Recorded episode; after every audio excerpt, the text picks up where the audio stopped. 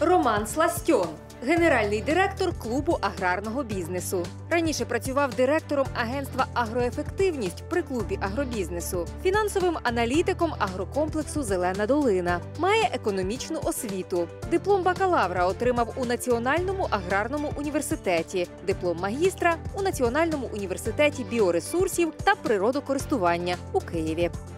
Пане Романо, вітаю вас. Доброго дня. Головна тема цього тижня новий податок для власників землі у розмірі близько півтори тисячі гривень за гектар або 6 тисяч гривень, якщо казати про такий середній пай у 4 гектари. Розкажіть, що це за ініціатива і чому вона потрібна або не потрібна? Так, дійсно на цьому тижні було доволі багато галасу стосовно цього законопроекту і ініціативи е, про податок, але це не новий податок. Насправді це не є додаткове якесь е, навантаження.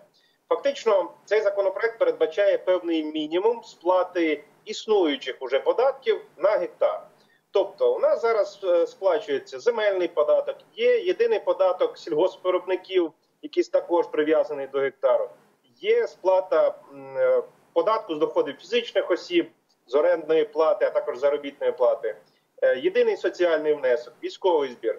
Е, сплата всіх цих податків фактично в сумі і має дати певний мінімум, який має бути ну, от на гектар. Тобто зараз зараз він менший за півтори тисячі гривень? Ні, насправді е, сума цих всіх податків у тих, хто їх реально сплачує, вона є вищою. Згідно наших розрахунків і даних компаній е, сільгосппідприємств, вони сплачують близько 2400 гривень на гектар.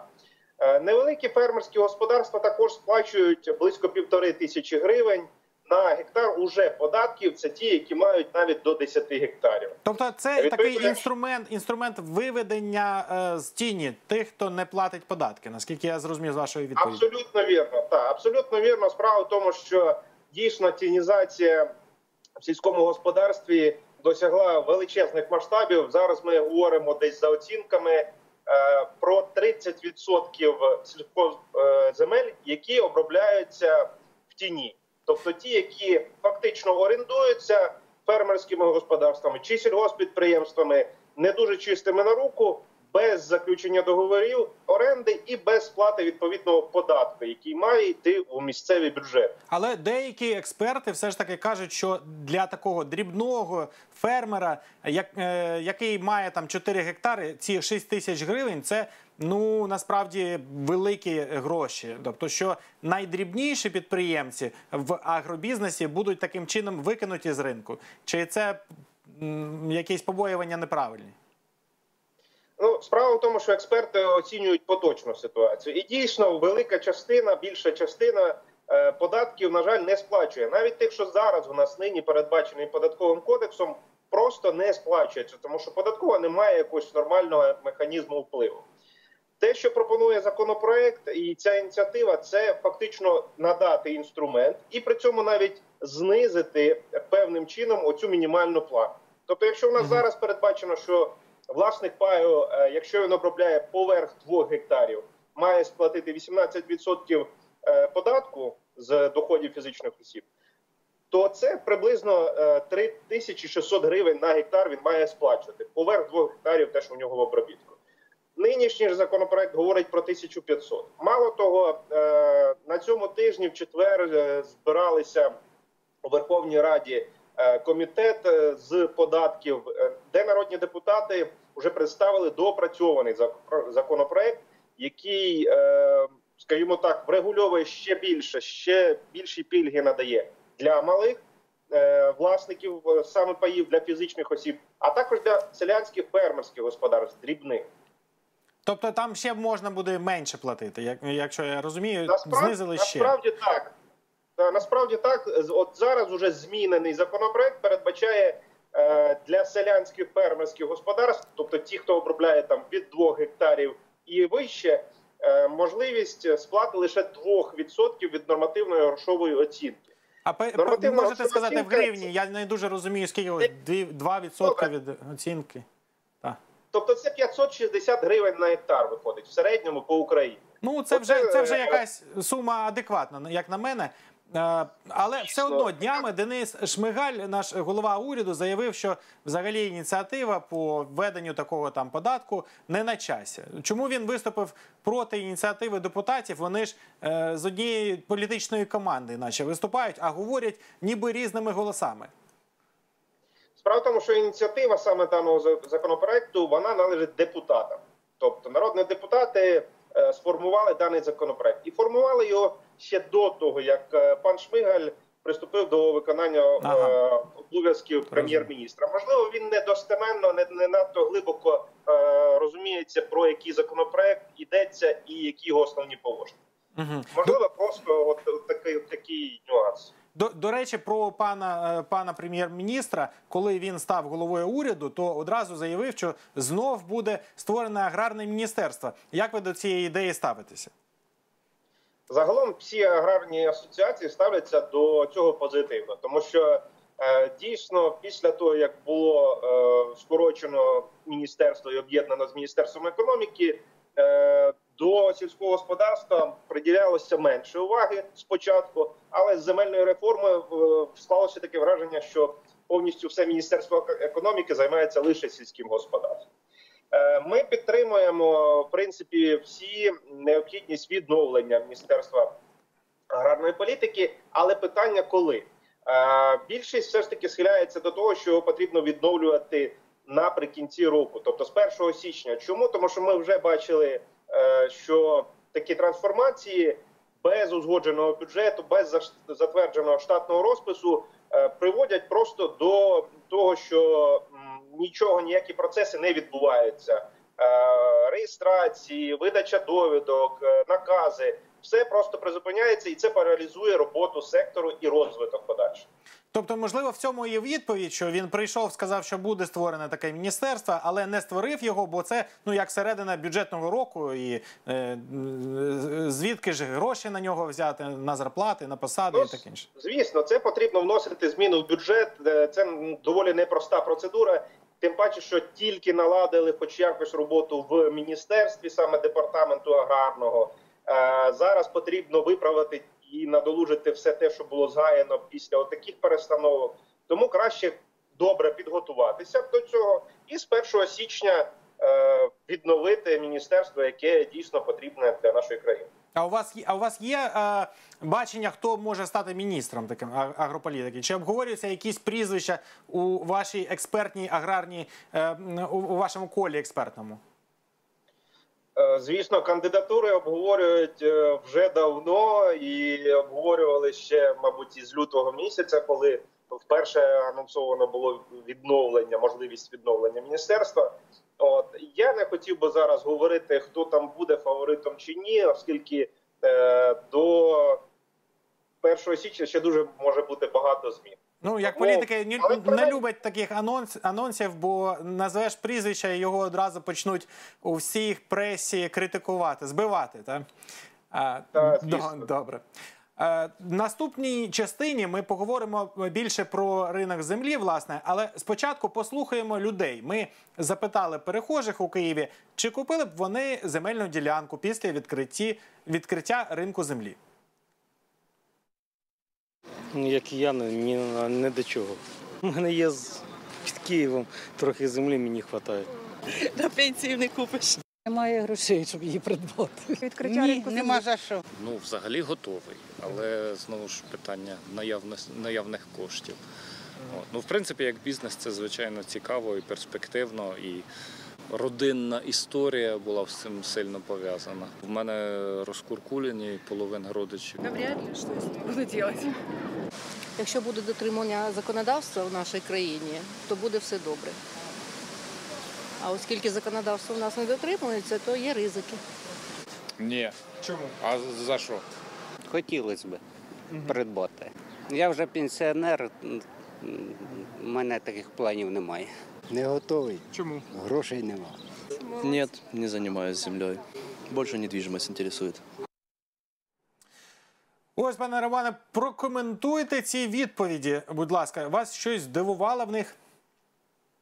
Та ні, в принципі, зрозуміла цілком е, очікувана реакція більшості людей, Е, тому що дійсно Більшість ще не, не, не розуміє, в якому форматі буде ринок землі. Знову ж таки, питання наявності коштів, і е, ще не був запущений механізм, зокрема, здешевлення е, кредитів під купівлю землі. Але він передбачається. Власне, поясніть, а коли справді ми зможемо купувати, продавати землю, наче закон прийняли, а ще механізм не працює.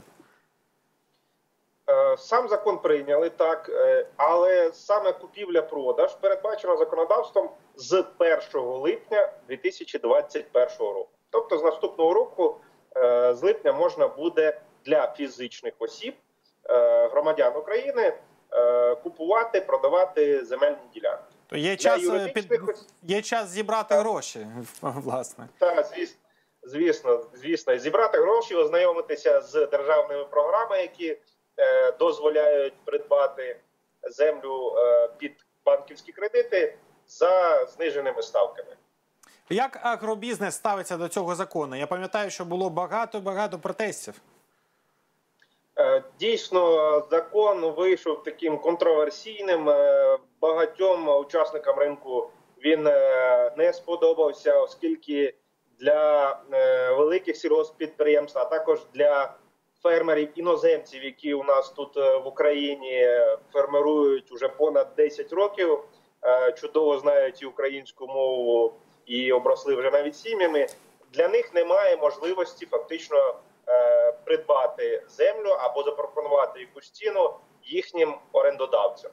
Тому дійсно багато незадоволених. Тим не менше, це все ж таки якийсь е, крок в ну не важливий крок в напрямку земельної реформи загалом в Україні.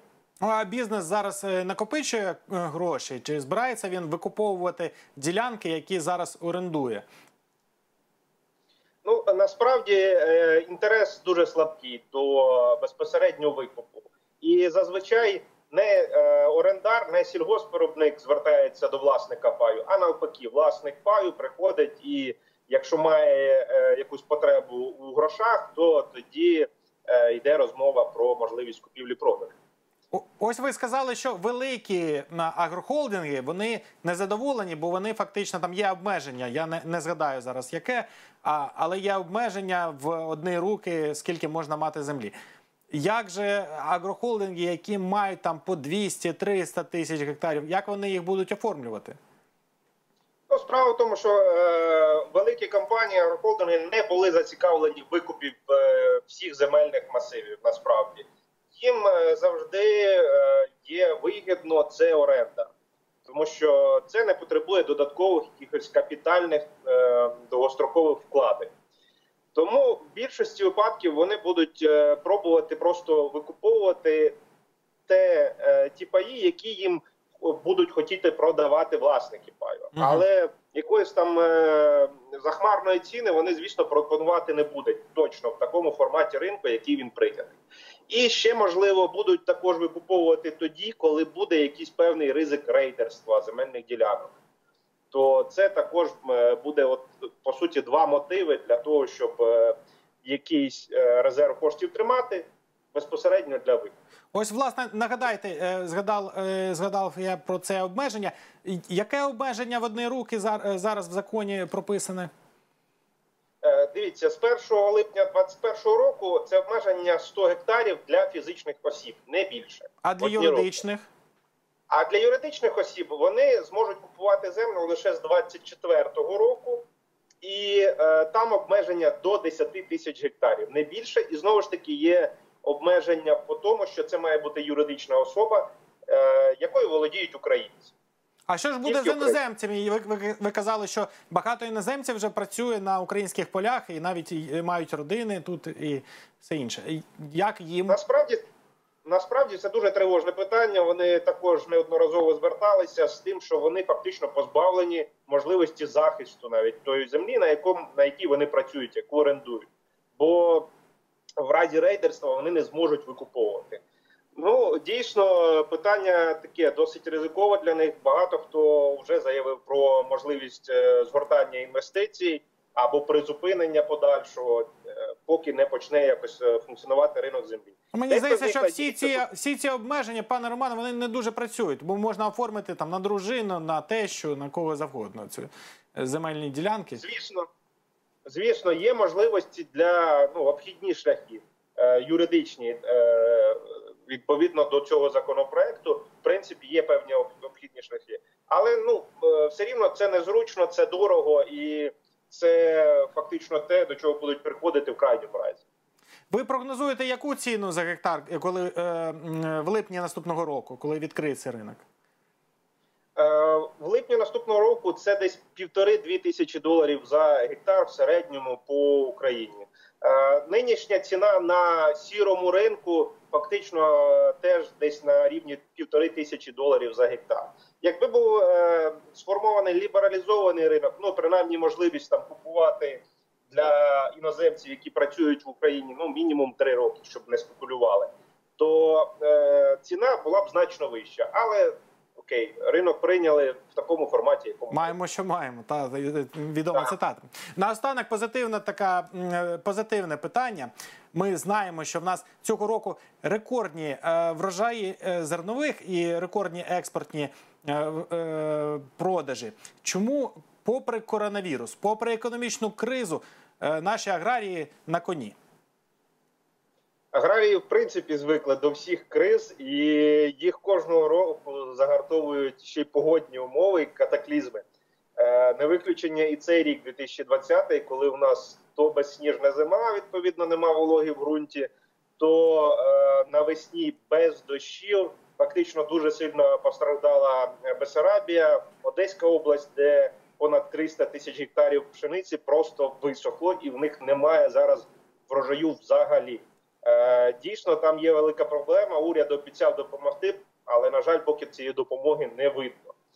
Е, Решта регіонів України почуває себе досить непогано, тому що були в нас дощі протягом травня. Вони все ж таки поправили ситуацію, і очікується більш-менш нормальний врожай. Навряд чи ми будемо мати рекорд, як в минулому році, але все рівно ситуація буде непогана.